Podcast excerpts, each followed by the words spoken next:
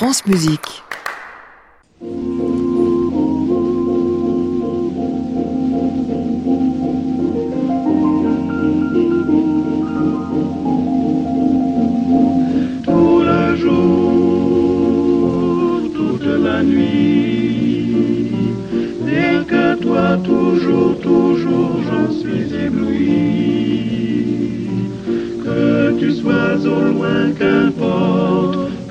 Moi tendrement je t'emporte, oh mon amour, nuit et jour.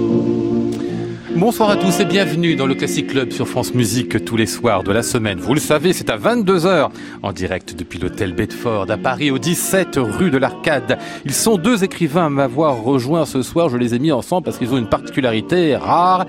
Ils ont le mauvais goût d'aimer la musique et d'en parler beaucoup en travers de leurs livres. Deux, j'ai dit euh, Stéphane Barsac et Thomas Ravier qui sont mes invités aujourd'hui avec lesquels on va parler de baroque et de mysticisme. Enfin, moi, ce ne soit l'inverse. Nous sommes ensemble jusqu'à 23h. Bienvenue à tous dans le Classic Club.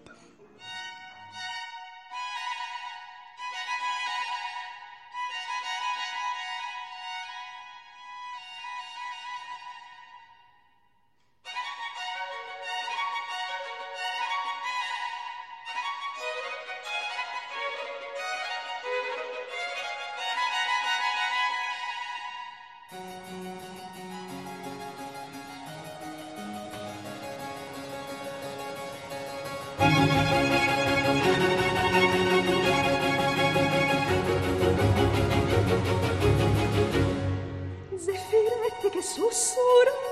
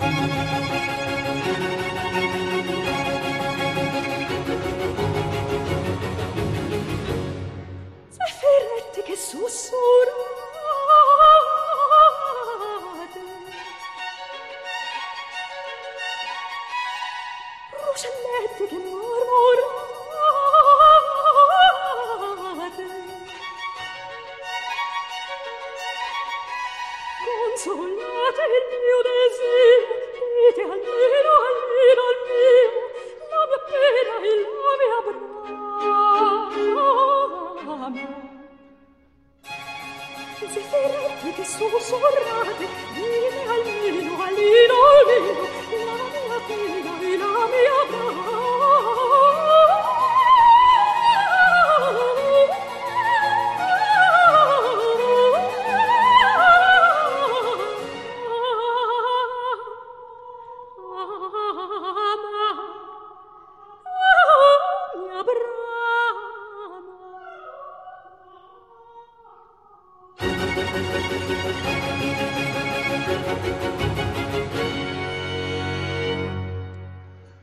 Zefirete et Sussurate, où il est question de vent, mais aussi un peu d'oiseaux sans doute. C'était Sandrine Pio qu'on entendait ici, dirigée par euh, Federico Maria Sardelli. En écho, il y avait une voix qui n'était pas euh, enregistrée par Sandrine elle-même. C'était sa copine Anne Hallenberg sur cet euh, album d'air de Vivaldi. bonsoir Thomas Ravier. Bonsoir. Qu'est-ce qu'elle vous a fait, Sandrine Pio, pour vous les mis à ce point À mes oreilles. Ben oui, à vos oreilles, bien sûr. Je ne pensais pas à autre chose. Écoutez, je ne sais pas, c'est euh, j'aime énormément de, de, chanteuses lyriques baroques, mais il faut dire que la voix de Sandrine Pio euh, m'émeut particulièrement. C'est un peu comme la voix de, de Billie Holiday. Ces deux trois notes suffisent, le frisson est, est immédiat. Et euh, j'ai envie d'insister euh, aussi sur le fait que Sandrine Pio vive à Marseille. Ah oui. C'est-à-dire que j'entends dans sa voix euh, une, une, lumière très particulière qui est, qui est tout à fait euh, euh, aussi qui a la même richesse que sa, son énergie et sa virtuosité. Donc, comme je me considère comme un ménomane méridional, vous imaginez. Parce que vous êtes du sud, vous aussi. Oui, hein oui, du ah sud. Ouais. Ah ouais. De, de, quel sud d'ailleurs Marseille aussi? Non, non, non, non, un peu plus. Euh, du côté de hier. Ah oui. Oui. Ça remonte un peu. Entre côté de hier, le Lavandou, euh, ouais. Mais tout ça, ça, c'est un, un, climat qui, ouais. qui crée. Euh, euh, J'ai l'habitude de dire que le Mistral est ma formation acoustique. Donc euh, évidemment, c'est la raison pour laquelle me... agréable le Mistral. Ah, vous trouvez Ah non non non, moi je l'ai toujours trouvé que ça me rendait fou. Eh ben parce que vous n'êtes pas méridional. Mais si en plus, je viens de là-bas aussi. Ah, c'est pas possible. Mais Normalement, si. c'est un test. Euh, je sais pas. Moi, c'est pour moi, c'est le, j'appelle le Mistral le rire des halls. Mmh. Je me demande tout, tout, toujours pourquoi est-ce qu'il il rebute autant les gens alors qu'il me transmet à moi une, une énergie considérable. Et c'est une énergie euh, qui, que je retrouve dans la musique baroque. Eh ben c'est pour ça en fait je vous en parle parce que de parler devant c'est pas très intéressant. Mais enfin vous dites bien dans votre livre que le baroque finalement c'est une manière de vivre la nature autrement ou faire renaître quelque chose de la nature aussi des éléments naturels cette musique. Bien sûr, c'est Philippe Bossan d'ailleurs qui dit que d'une certaine manière le baroque c'est l'âge du vent. Ouais. Euh, on sait que par exemple la bourrasque c'était une forme euh, musicale de, de, structure libre qui était importante dans cette dans l'écriture musicale baroque. Mais en effet, bah, vous en avez un, un, exemple euh, tout à fait significatif avec l'air ouais, qu'on vient d'entendre, c'est-à-dire une femme euh, qui est au, au, sein euh, immergée au sein de la nature et qui entend en jouir euh, et jouir de tous ses sens sur, sur, avec une, grande, une grande longueur d'onde, ah, si vous voulez. La, la musique baroque, euh, c'est euh, le retour aussi au XXe siècle à la musique baroque, c'est le retour à une antériorité, c'est-à-dire à un monde qui n'a pas été euh, euh, malmené par la révolution industrielle. Mmh, c'est-à-dire un monde vraiment citadin, peut-être, au sens où on l'entend euh, nous aujourd'hui. Aussi, et un monde aussi de, de, de, l'industrie, un, un, monde du nihilisme, c'est-à-dire de la, de la rupture de, de, de l'être humain avec, mmh. avec la nature elle-même. Sans le baroque, la musique serait une erreur. C'est donc le titre de votre livre, Thomas Ravier. Il est paru il y a quelques semaines déjà aux éditions Léo Cher. C'est un, un titre un peu nietzschéen, bien évidemment. Le roman, euh, enfin, c'est pas un roman, c'est un essai plutôt, ou plutôt une, une sorte d'humeur sur la musique baroque que vous adorez véritablement. Mmh. Euh, nietzschéen, il l'est aussi, puisqu'il s'agit d'opposer euh, finalement la musique du Nord et celle du Sud, avec euh, comme symbole de la musique du Nord, Electra de Richard Strauss. Bon, on aurait pu en citer d'autres. Et puis, euh, comme symbole de la musique du Sud, cette musique baroque qui, pour vous, est le, le sourire par excellence. Oui, tout à fait. Rien n'est plus euh, euh, opposé à ce que Nietzsche appelait le Nord humide mmh. que cette musique baroque euh, de Vivaldi. Donc, en effet, ça c'est un livre qui a été euh, et qui s'inscrit d'une certaine manière dans le prolongement de la, de la révolte nietzschéenne contre le, contre le Nord. Et Nietzsche disait euh, euh, qu'il avait récusé la musique de Wagner au nom du frisson lumineux du Sud. Mmh. Et c'est d'autant plus euh, intéressant que finalement, d'une certaine manière, il y a dans la phrase de Nietzsche contenu déjà cette, cette assertion. Sauf que Nietzsche, précisément, n'avait pas accès à toute cette musique, puisqu'il faut quand même rappeler, c'est quand même un mystère euh, qui, qui, qui, pour, qui, qui, bon, bah, qui d'une certaine manière, est-ce qu'il sera élucidé un jour? Cette musique avait euh, en grande partie totalement disparu au 19e siècle. Mmh. Donc quand Nietzsche euh, Bon, évidemment, on sait qu'il avait écouté, par exemple, euh, la, la, Passion euh, selon saint Matthieu. On sait qu'il pouvait euh, quelques passacailles de Bach, mais je veux dire rien par rapport à tout ce qui a été enregistré et déployé depuis une quarantaine d'années. C'est un livre du jour, on va dire, en face de lui, un livre presque de la nuit. Enfin, pas tout à fait non plus. bonsoir Stéphane Barsac. Bonsoir Charles Lionel. Mystica, c'est son titre, lui paraît aux éditions de Corlevoux. On en parlera un peu plus tard dans cette émission. Lui est pas centré sur la musique du tout, mais enfin sur quelque chose de très profond qui permet de toucher à la musique de très nombreux endroits. On y reviendra un peu plus tard, disais-je. Mais enfin, je voulais que vous me parliez en ouverture d'émission, juste pour se dire bonjour, de Jean-Paul de Jean-Paul Belmondo, que vous avez croisé ce matin. Non, c'est idiot, mais ça fait plaisir, des petits, des, des, petits plaisirs de la vie. Quand... Euh, vous l'avez dit sur Facebook. Ah oui, absolument. Donc c'est officiel.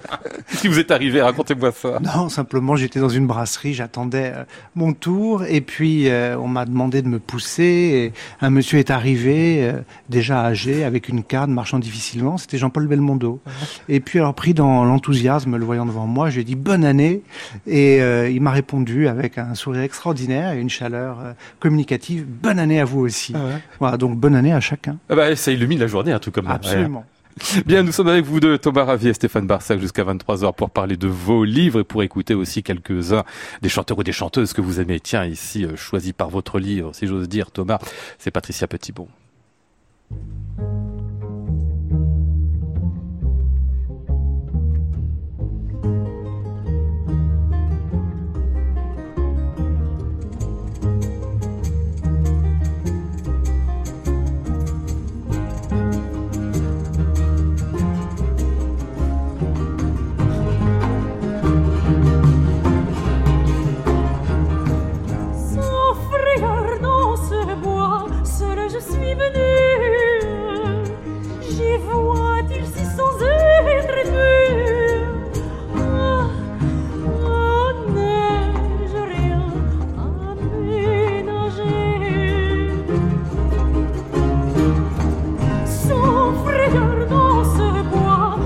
Mais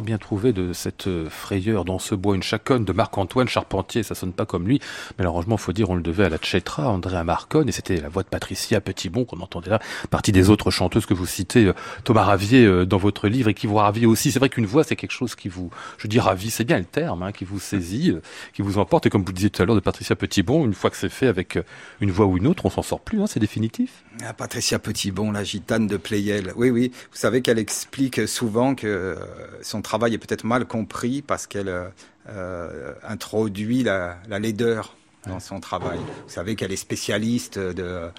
J'ai dit qu'elle avait inventé la grimace vocale.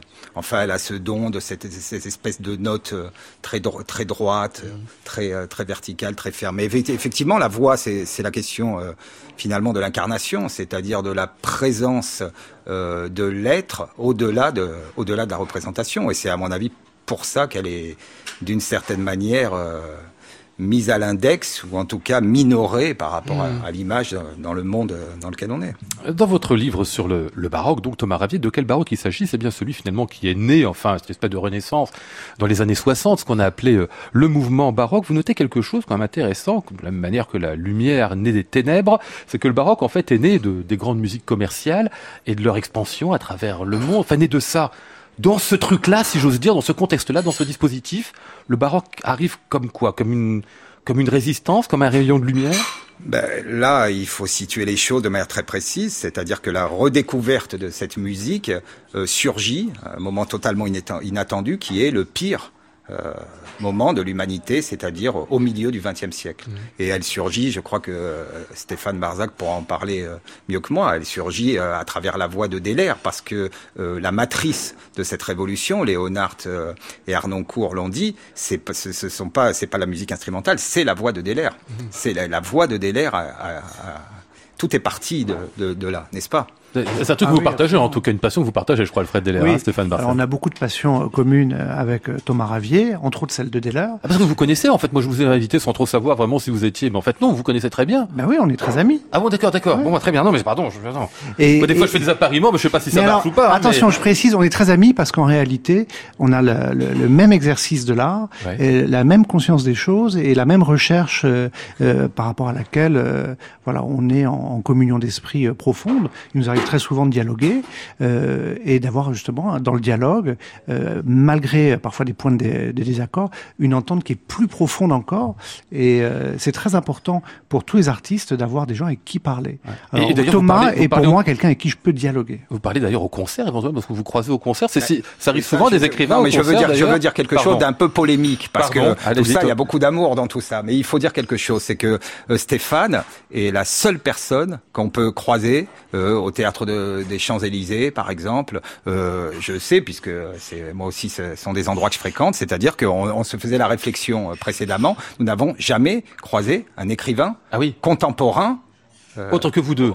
ben, c'est quand même curieux. Ça signifie que les écrivains aujourd'hui, ça peut expliquer aussi la misère de la de la littérature actuelle. Alors vous me direz, est-ce que vous imaginez Welbeck euh, devant un clavecin Euh, non, c'est Euh, pas. non, ça, ça- ça- même c'est pas le genre. même avec un gilet gris, ça, ça, ça serait difficile. Mais bon, enfin bref, euh, parlons de Deler parce que c'est c'est plus important. Mais pardon, excusez-moi, on y reviendra Ouais, après. Mais ouais, comment vous l'expliquez justement ce, ce fait que les écrivains s'intéressent pas à la, à la musique, Stéphane? Ils en parlent parfois, un Solers euh, a pu en parler pas mal. Oui, il y a des écrivains qui sont beaucoup intéressés à la musique, c'est vrai, Philippe Solers, euh, que Thomas et moi euh, avons beaucoup aimé aussi. Et hum, à quoi est-ce que ça tient? Je pense qu'il y, a- un défaut de musique interne. Euh, Aujourd'hui, il y a une clé profonde qui a été cassée. Et je crois que tout l'effort de la littérature, de l'origine, a été d'une part, pour reprendre le mot de Mallarmé, euh, cette volonté de capter l'essence de la musique, et euh, par ailleurs de faire en sorte que dans la, la musique de la phrase, quelque chose puisse naître d'une harmonie possible. Or cette harmonie aujourd'hui, on voit bien qu'elle est euh, mise à mal de toutes les manières possibles. Or je crois que s'il y a une ressource révolutionnaire de la littérature, elle est là et nulle part ailleurs.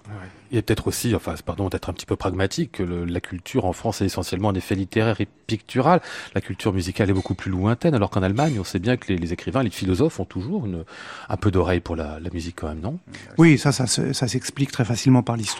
C'est qu'effectivement, euh, l'Allemagne a privilégié la musique à partir de Luther, et donc effectivement, il y a eu un développement extraordinaire euh, de la musique comme finalement expression non pas seulement de la littérature, mais de la pensée, alors que chez nous, nous sommes restés tout à fait à l'extérieur et à l'intérieur du mot. On va dire que c'est ce qui fait aussi la grandeur de la littérature française. Mais euh, enfin, ce rapport entre musique et littérature est quelque chose qui euh, est un, un champ ouvert qui demande à être approfondi. Bah, en même temps, avec le règne du, nihilisme actif et la fabrication d'un nouveau type d'écrivain mutant, c'est-à-dire des, personnes qui sont en fait l'expression de leur subjectivité et qui, qui écrivent en dehors de l'histoire de la littérature. On a tout ça est rendu possible, mais pour les écrivains, les écrivains que nous admirons, euh, la, la, musique était quelque chose d'essentiel. Euh, pour Proust, la, la, la, hmm. musique, regardez le, le, personnage de Vinteuil, enfin bon, euh, c'est presque un double de l'écrivain. Pour Céline, euh, Céline a passé son temps à, à, à déplorer le fait euh, hmm. qu'il n'était pas musicien, mais était le musicien au-dessus de tout. Donc c'est, ça a été une constante jusqu'à effectivement hmm. l'arrivée de... Pardon, je vous fais digresser. Oui, J'avais bien oui. compris que c'était Delair qui était au centre hein, oui, sur la question initiale. Pardon, on va y revenir. On va l'entendre, ça tombait bien, il était sur la platine. Il attendait que nous.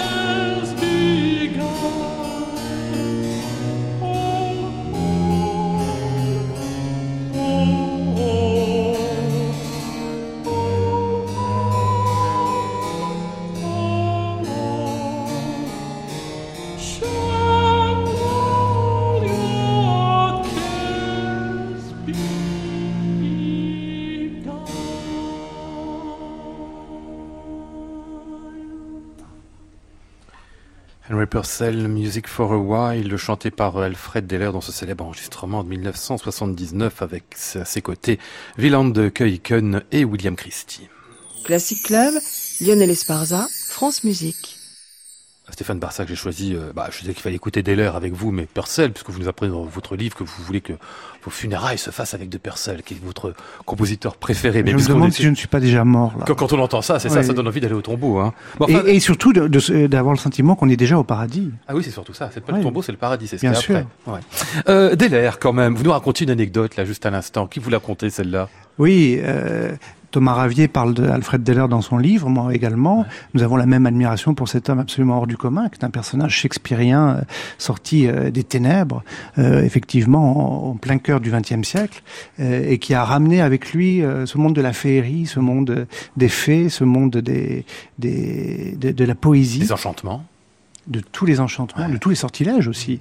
Et euh, donc j'avais rencontré il y a de ça quelques années William Christie, euh, avec qui donc ce disque a été fait, qui est en réalité le dernier disque d'Alfred Deller, qui a été enregistré euh, juste avant sa mort. C'est-à-dire qu'on entend à travers cette voix quelqu'un qui est déjà en partance. C'est comme s'il chantait depuis l'au-delà.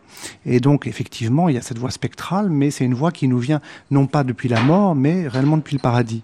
Et donc Christie m'avait raconté qu'ils avaient fait l'enregistrement en quatre jours pour tout le disque. Et donc le premier jour, euh, Deller les avait réunis, et un petit peu comme Falstaff euh, dans les pièces de Shakespeare, euh, Deller leur avait donné euh, comme mission de boire, et ils avaient bu... De boire, mais de, de l'alcool, hein Absolument. oui, Du sérieux, pas, pas de boire de Absolument. Et donc ils avaient bu, voilà, jusqu'à perdre uh-huh. connaissance. Et le lendemain matin, donc ils étaient tous arrivés très tôt pour faire l'enregistrement, et Deller avait exigé que ce soit une prise. Ah oui et que les, les, les, musiciens puissent suivre euh, finalement les, les, intonations, les improvisations, les, tout ce qui tout ce qu'il euh, tout ce qu'il faisait surgir sur le moment. Tout ça avec la gueule de bois donc. Hein. Avec la gueule de bois, mais en étant justement dans un au-delà du raisonnable, un au-delà du décent, un au-delà de tout. Mmh. Un côté jazzman, disiez-vous à l'instant, Thomas Ravier, quand on écoute ce genre de choses, il trouve que vous en parlez du jazz dans votre livre comme s'il y avait une proximité ou une acquaintance particulière entre ce genre et le baroque.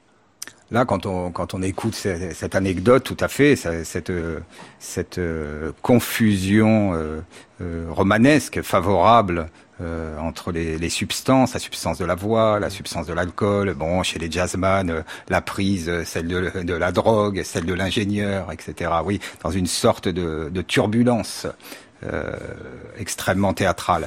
Là, euh, en ce qui concerne le jazz, je pars d'une expérience personnelle, c'est-à-dire que j'ai été euh, élevé musicalement dans le jazz grâce à, grâce à un oncle, et que effectivement, quand j'ai découvert la, la, musique baroque euh, au début du 21e siècle, je crois que c'était Cecilia Bartoli, euh, j'ai ressenti euh, immédiatement, c'est une musique que je ne connaissais absolument pas, mais j'ai ressenti immédiatement une, une familiarité mm. avec cette musique. Et la liberté qu'il y a dedans. Exactement. Ouais, ouais. Il, y avait, il, y avait, une liberté, une, une sauvagerie, quelque chose lié aussi sans doute à, à l'enfance, et qui, qui était, qui est en réalité m'était familière et qui m'a permis très très vite de, de, de me reconnaître euh, de me reconnaître dans sa musique. Alors on pourrait faire euh, euh c'est une musique d'amateur. C'est les, les, tournées euh, de, de Léonard et, hmm. et Arnoncourt avec le, le, clavier, le, le clavecin euh, dans le coffre de la voiture, ces espèces de, de, de, jam.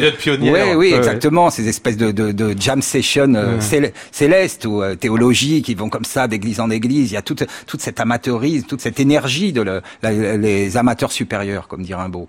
Et eh bien, bon, bah ça, voilà, il, s'agit en, effet d'une conception très peu romantique ou très peu wagnérienne. On est loin de, de, de, de la nuit de fumigène celte que vous aimez du pas, 19e hein. siècle. Non, ça non, hein. ça on n'aime pas. Ça fait trop brume. Justement, encore sur des rapprochements parfois un peu curieux que vous faites, mais qui sont très parlants. Vous en faites un, puisque vous venez de citer Cecilia Bartoli, entre elle et Joey Star. A priori, on se dit c'est pas la même chose, mais là maintenant, on vous parlez. Euh, sur la voix, il y a un truc. oui, bah c'est à travers Joey Star, c'est le, le rap en, en général. Euh, bah c'est vrai, il faut avouer que je suis un auditeur, je reste un auditeur de rap. Je crois que euh, c'est pas inintéressant, en effet, de faire le rapprochement. Euh, une chose, une chose est certaine, la musique baroque, euh, comme le rap, sont des musiques environnées par la danse. Mmh. Et les, les mmh. rappeurs euh, sont tous, en général, d'abord, sont tous d'anciens danseurs. Premièrement. Ensuite, ce qui est essentiel dans le rap, c'est la question du flow. Euh, c'est-à-dire la question du flow, c'est une sorte de travail opératique sur euh, sur la voix. C'est très, si on prend euh, un petit peu ça au sérieux et qu'on met de côté les choses les plus commercialisées, on va avoir affaire à des artistes qui, qui, euh, qui ont fait un, un, travail comme ça euh, mm. sur, sur, sur la voix euh, extrêmement. Qu'est-ce qu'un en fait, Un travail théâtral, très mm. théâtral. D'ailleurs, je considère plutôt, j'ai tendance à considérer le rap plutôt comme une sorte de théâtre de la, de la mm. cruauté que, que plutôt que de la musique en tant que telle. Souvent, l'instrumentation est assez pauvre, mais précisément, il s'agit d'un corps qui est là, qui a comme seule autre, comme seule ressource sa, sa, son énergie verbale hmm. pour, pour exister face. Euh, et ça, dans la musique ancienne, dans ce qu'on vient d'entendre par exemple, c'est une histoire de parole aussi. Hein, c'est la parole qui existe avant tout. Exactement. On va laisser euh, filer ici une autre forme de parole. Euh, bah, c'est celle que vous citez aussi à propos de la Saint-Mathieu, la voix de Soné Im, dirigée par René Jacobs. C'est encore un choix, si j'ose dire, de Thomas Ravier.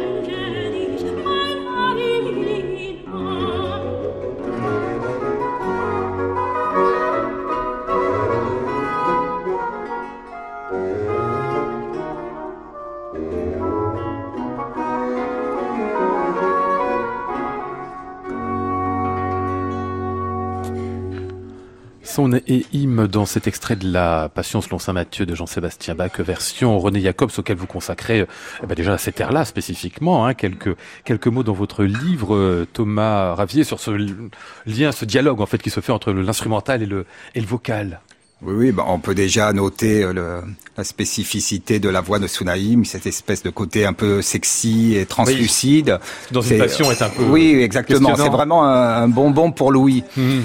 Et bon, euh, indépendamment de ça, il y, a un, il y a un travail sur, euh, bon, ce serait long, à, trop long à expliquer, mais un travail sur la spatialisation des chœurs qui a été fait par Jacob, qui donne à cette version une identité, euh, à cette euh, version de la Passion une identité tout à fait spécifique. Et bon, bah, c'est aussi la, la musique de Bach une manière de répondre de manière tout à fait active à des questions théologiques euh, très profondes.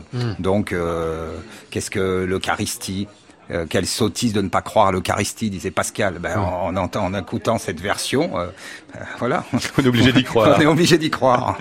Stéphane Barsac, comment vous avez lu le livre de Thomas Ravier? Oui, alors moi je l'ai lu euh, dès sa sortie avec bonheur. Euh, c'est un livre brillantissime avec une verve extraordinaire. Euh, vous entendez euh, Thomas Ravier avec sa voix, euh, donc euh, vous imaginez ce qu'il peut écrire. Euh, c'est c'est un maître en virtuosité verbale et donc tout ce qui fait le jeu profond, c'est-à-dire le délier euh, du baroque, lui-même le met en application dans son écriture. Et donc voilà, dans une époque effectivement euh, de dévastation, euh, de, euh, de tout ce qui nous tient le plus à cœur, on a un livre qui est joyeux, avec un homme qui est joyeux, et c'est ce dont nous avons le plus besoin. Surtout sur une musique, bah, le baroque fait partie de ce qu'on appelle le monde classique, qui n'est pas toujours très, euh, enfin, très bien vu dans le monde d'aujourd'hui, j'ai l'impression. hein. C'est comme euh, une anomalie, enfin une curiosité. Peut-être c'est une anomalie, euh, c'est la virtuosité peut-être qui est mal Mhm. vue. Peut-être que la virtuosité pour le monde d'aujourd'hui est considérée comme amorale. Juste une chose sur ce que vous me disiez tout à l'heure à propos du, du rap. Euh, curieusement, vous adorez le rap, manifestement, et vous avez expliqué pourquoi. Et pourquoi vous aimez pas le rock? Parce que pour moi, c'est la même chose, ça émane à peu près du même, euh, du même monde. Non, pas du tout. Hi- Historiquement, absolument pas. Euh, Le, le- le rock est vraiment le produit, on y revient, de la, de la civilisation nordique. Euh, le rap est plutôt lié à l'Afrique, euh, la Jamaïque, etc. Donc c'est, on, revient vers cette, euh, cette gaieté, cette gaieté Mm. du Sud. Et puis c'est toute la question du langage qui est au cœur de, cette, euh, de ce clivage. Parce que dans le rock, on... ben, la question pour le rocker, le langage est quelque chose à évacuer le plus rapidement possible. C'est pas un hasard si les, les rockers français ont spontanément chanté en anglais. Pour les Hmm. Alors que rappeurs, les rappeurs français, les rappeurs français ont, ont mis la, la question du langage et la question de la langue française, euh, si rétive euh, soit-elle, euh, au, au cœur de, de, de, de leur de leur de leur euh, démarche, si vous voulez. Donc il, a, il a, et c'est très intéressant aussi de, de, de réfléchir à ça, à ce travail de réappropriation de cette langue française par les rappeurs. Cette langue française, on en, en parlait tout à l'heure, qui est, qui est qui est quelque part qui présente un certain nombre d'handicaps, surtout sur sur le plan euh, musical. C'est une langue euh, très difficile à manier euh, à l'oral. C'est pour Parce ça que, ceux, c'est- que- ceux qui ont l'accent, donc les méridionaux en particulier, euh, la chantent et la pensent particulièrement bien cet angle-là. Eh ouais. Je dis ça parce que, euh, Eh je voulais ouais. qu'on dise deux mots quand même, juste pour terminer sur cette évocation de ce livre, sur Jean Giono. Vous en faites un baroqueux avant l'heure, en quelque sorte. hein? Écoutez, Il l'était? Il l'était, tout à fait. Euh, j'ai lu les, j'ai découvert ça très tardivement en lisant les lettres de sa fille qui ont été publiées chez, chez Gallimard euh, dans la, dans la collection Haute Enfance et où elle raconte effectivement. euh, ma stupéfaction, le, le, le, le- le- vraiment la, la, la fièvre baroque de, de Giono, qui était dans son là- là-bas dans sa dans sa Provence, dans son mas, qui se faisait expédier de Paris toutes les nouveautés, tous les disques vinyles. Il y a une anecdote qui est, qui est absolument bouleversante, c'est que le euh, sa fille euh, à 18 ans part, part, part, pour passer le bac à Manosque. Et elle revient de l'épreuve en ayant le sentiment d'avoir euh, complètement euh, raté son examen. Donc elle, vient pour se présenter euh, devant son père. En, bon, en lui disant écoute, ça s'est très mal passé et puis ça oui oui oui, et parce que euh, il venait de recevoir les concertos pour mandoline de Vivaldi. Ah oui. Donc euh, là, pris par ça. exactement. Donc Le les, notes, euh, les notes de musique, mais les, les notes de sa fille ne l'intéressaient plus. non. Cette anecdote et quelques autres à retrouver donc dans Sans le baroque, la musique serait une erreur. C'est signé Thomas Ravier, ça vient de paraître aux éditions Léo Cher. Classic Club, Lionel Esparza, France Musique. Allez Stéphane Barsac, on va passer à vous et à l'un des pianistes que vous portez euh, au nu, c'est Sviatoslav Richter.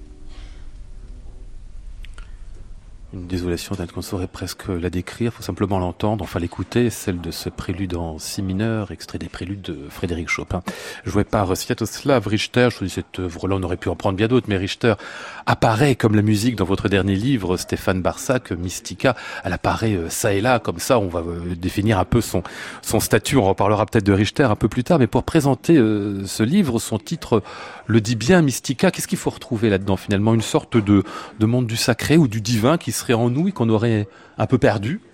Oui, c'est une très bonne définition.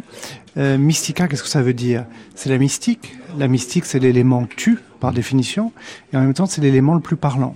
Donc, euh, c'est à mon avis l'enjeu profond, euh, au-delà même de la littérature, de l'art, c'est-à-dire d'arriver à exprimer ce qui ne peut être exprimé et qui pourtant demande à être dit à l'infini. Alors on va dire qu'il y a trois manières euh, de se confronter à, à, à ces choses-là, euh, à travers euh, l'indicible, c'est-à-dire ce qu'on ne peut pas dire, mais ça, ça ne va pas très loin, à travers euh, l'inavouable, ce qu'on ne peut effectivement avouer, mais là on va dire que c'est de l'ordre du secret, et plus profondément à travers euh, ce qu'on peut appeler l'ineffable, qui est une, une parole qui vient de plus loin, qui va plus loin, qui est un chant sans fin, et qui est le chant de la conscience elle-même. Et donc, si la vie a un sens, c'est justement pour toucher cet état mystique euh, qui n'est pas simplement euh, euh, relatif à une religion donnée, Mhm. mais qui peut se retrouver à travers des états de conscience, des états de sensibilité, dans toutes les manifestations du vivant et dont l'art est évidemment le point culminant. Euh, Il y a un mot que vous avez en commun dans votre livre avec, euh, avec Thomas Ravier, c'est celui de, il a dit tout à l'heure, de nihilisme, comme si l'époque entière était consacrée d'une certaine manière à cela. Et en ceci, vous avez des, des phrases qui sont très nietzschéennes aussi euh, dans cet ouvrage-là, comme si c'était finalement ce nihilisme-là le, le cœur du sujet de ce qu'un parcours mystique chercherait finalement à dépasser. Alors je vais répondre très simplement et j'ai envie de dire que je m'adresse à chaque auditeur, chaque auditrice. Voilà, pourquoi vivons-nous? Voilà, pourquoi est-ce que les uns et les autres, nous nous levons le matin? Pourquoi est-ce que nous respirons? Pourquoi est-ce que nous nous battons? Est-ce que notre vie a un sens? Alors, il est évident qu'aujourd'hui, tout conspire à nous faire croire que notre vie n'a aucun sens. Ou alors, s'il y a un sens, c'est celui d'être un winner, ou sinon d'être un loser. Enfin, toutes sortes de catégories, finalement, économiques, qui font fi euh, de l'essentiel d'une vie digne d'être vécue, d'une vie humaine, tout simplement. Euh, ça a été le grand effort de toutes les religions à travers les siècles de porter justement un sens, sens qui a été finalement rebattu et qui a été détruit, à telle fin qu'aujourd'hui, effectivement, on voit des euh, rages exploser de toutes parts, mais qui simplement répondent à ce vide euh, dans lequel, effectivement, le monde dans lequel nous sommes rentrés euh, nous renvoie. Pourquoi vivons-nous? Est-ce que cette vie a un sens? Oui ou non? Est-ce que votre vie vaut d'être employée à quelque chose?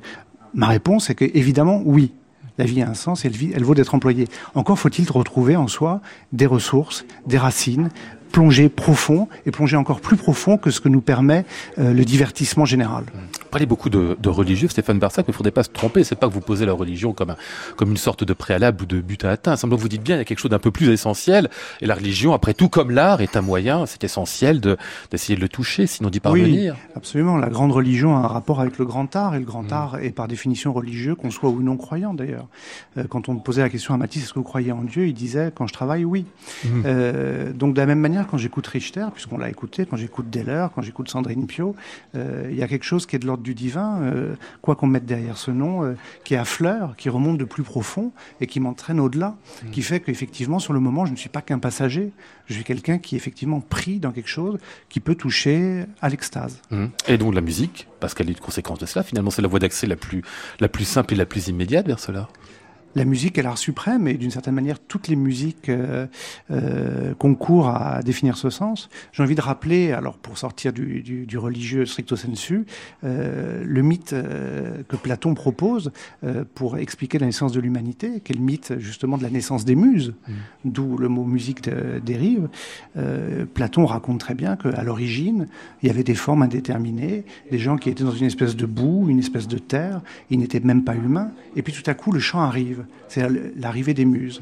Et avec l'arrivée des muses, qu'est-ce qu'il advient? Il advient l'humanité en tant que telle. Ce qui veut dire que si on n'est pas dans ce rapport à la musique, on n'est pas dans l'humanité tout court.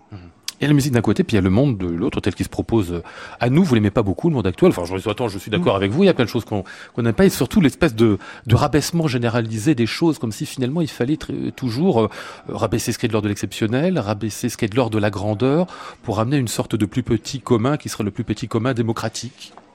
On va dire qu'en tout cas, c'est la vision économique, oui. Quand vous écoutez Richter, euh, il est évident que ce qu'il fait n'est ni accessible à, à, tous, sinon au prix d'efforts extraordinaires, mais encore Bach disait-il, quiconque aura travaillé autant que moi fera aussi bien. Mmh. Euh, quand vous écoutez effectivement euh, les grands musiciens dont on a eu le, le privilège d'entendre des notes, ce qui nous indique, c'est un horizon de dépassement de soi.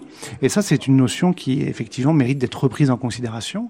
Il s'agit de se transcender. C'est pas simplement dans un rapport à la transcendance, mais de transcender pour qu'éventuellement une transcendance advienne. Mmh. Vous êtes en train de me dire que moi je suis pas assez bien. Alors moi je me considère comme quelqu'un de très bien. Euh, vous êtes tout à fait génial. Ah non, non, mais je veux dire moi, vous voyez le, le, le, les petites personnes que nous sommes, quoi. Voilà, c'est ça. C'est vrai que la leçon elle est compliquée, cette leçon de transcendance que vous dites, que vous expliquez là, mmh. de dire qu'on peut être quelque chose d'un peu plus que nous-mêmes, en effet. Ben, je crois que nous sommes appelés à devenir mieux que ce que nous sommes mmh. et que nous étions dès le départ. Mmh. Toute la difficulté étant de ne pas baisser les bras euh, dans l'intervalle et de ne pas consentir à tous les discours qui visent à nous rabaisser systématiquement tous les uns après les autres, euh, jour après jour. Nous sommes tous effectivement doués d'une possibilité d'ouverture vers l'infini.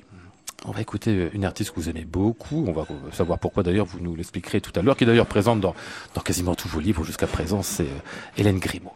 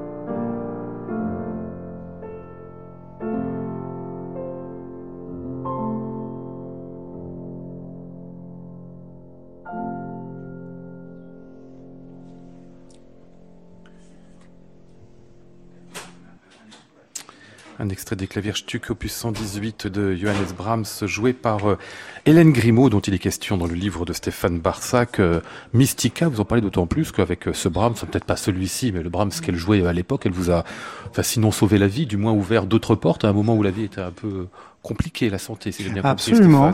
Je suis très reconnaissant à Hélène Grimaud de tout ce qu'elle est, de tout ce qu'elle m'a apporté. C'est une amie chère depuis euh, maintenant des années. Et c'est quelqu'un que j'ai toujours vu au travail et qui m'a beaucoup apporté justement dans ce travail. Donc ce travail de perfectionnement qui consiste non pas à être meilleur que les autres, mais meilleur que soi-même. Et effectivement, j'ai eu une grave maladie il y a longtemps, puisque j'ai eu une méningite. Et très amicalement, Hélène Grimaud m'avait proposé de la suivre en tournée au Japon, ce que j'avais fait et euh, littéralement, j'ai guéri en l'écoutant jour après jour euh, au cours de ses répétitions quand elle jouait Brahms. Donc je suis très redevable également euh, de ce retour à la vie à travers justement la beauté suprême. Et plein de phrases sur la musique dans votre livre, dont celle-ci, la musique, qu'est-ce sinon un baiser qui dure? Ce serait bien, non? Ah, ça c'est pas mal, ça. Oui, oui, oui, c'est bien. Non, sauf que je relis parce que je sais que vous adorez Sioran aussi. vous, avez, vous avez écrit un livre, oui, Création mystique. Celui il y a quelques années, on en avait parlé d'ailleurs à ce micro. Juste un, mot. Je veux ah, pardon, Thomas. Le, livre magnifique de Stéphane, et il, il, raconte euh, ce que le a dit euh, Sioran. Euh, de lui promettre de toujours écrire en fonction du A devant le monde de ce grand A, ah. cette interjection. Ah ouais. euh, le qui est un grand oui, en fait, c'est ça. Exactement, oui. Le gars. Ah ouais. oui.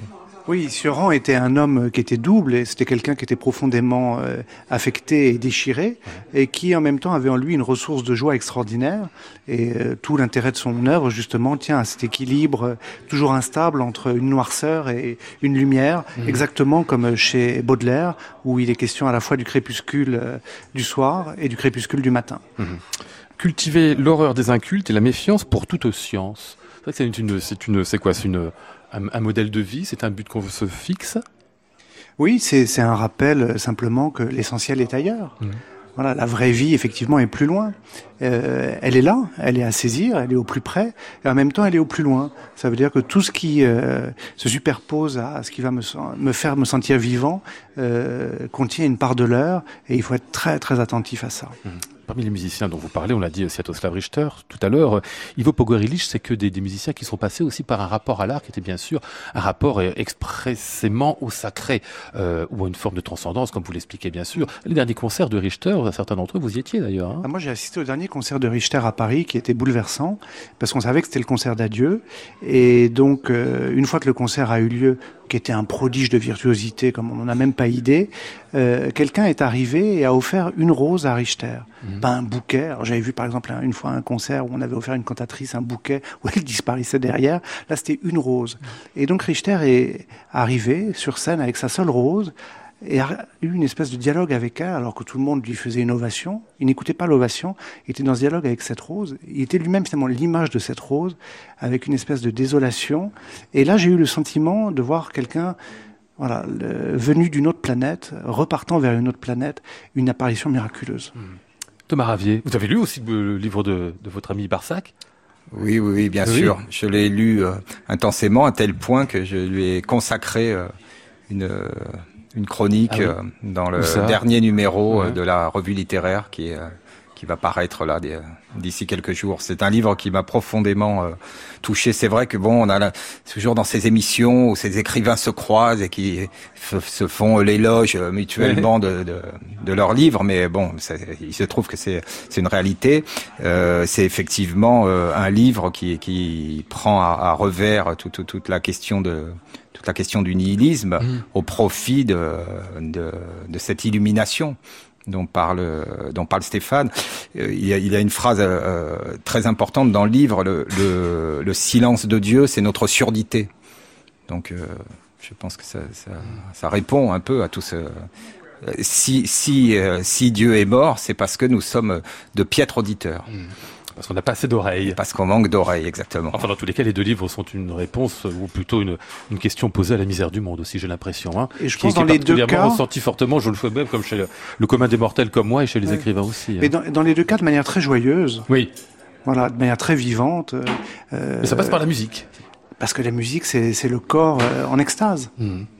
Merci messieurs d'être venus me voir. Je vais rappeler donc Thomas Ravier, euh, ce livre qui est euh, le vôtre sans le baroque, la musique serait une erreur, et celui de Stéphane Barsac, Mystica, qui est paru aux éditions de Corlevour. On va refermer avec euh, Cecilia Bartoli, Ah, les histoires d'oiseaux. Hein. Pour rappeler, on fait on boucle avec le, le début de l'émission et le, le baroque qui nous rappelle la nature, la Cecilia.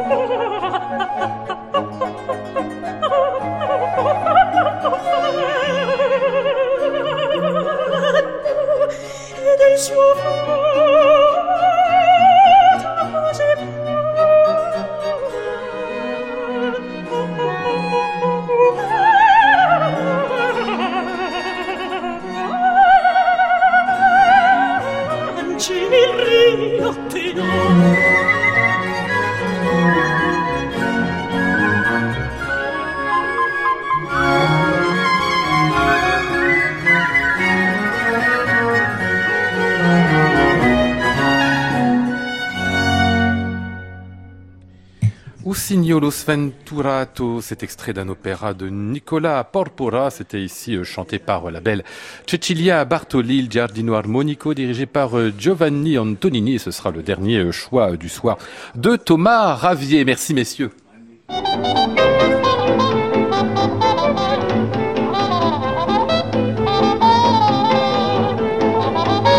Ce soir avec Flora Sternadel, Maud Nourri, Antoine Courtin, Laurent César et Benjamin Thio. De ces moutons blancs. Voici la mer troublée, spectacle troublant. Je vous retrouve demain, mercredi. Nous continuerons avec quelques beaux livres sous le titre Debussy à la plage avec Rémi Campos et Alexandre Dradvicki. J'entends la ville qui me dit bonsoir. Et moi sur le quai de la gare, je dis de mon mieux des mots d'adieu.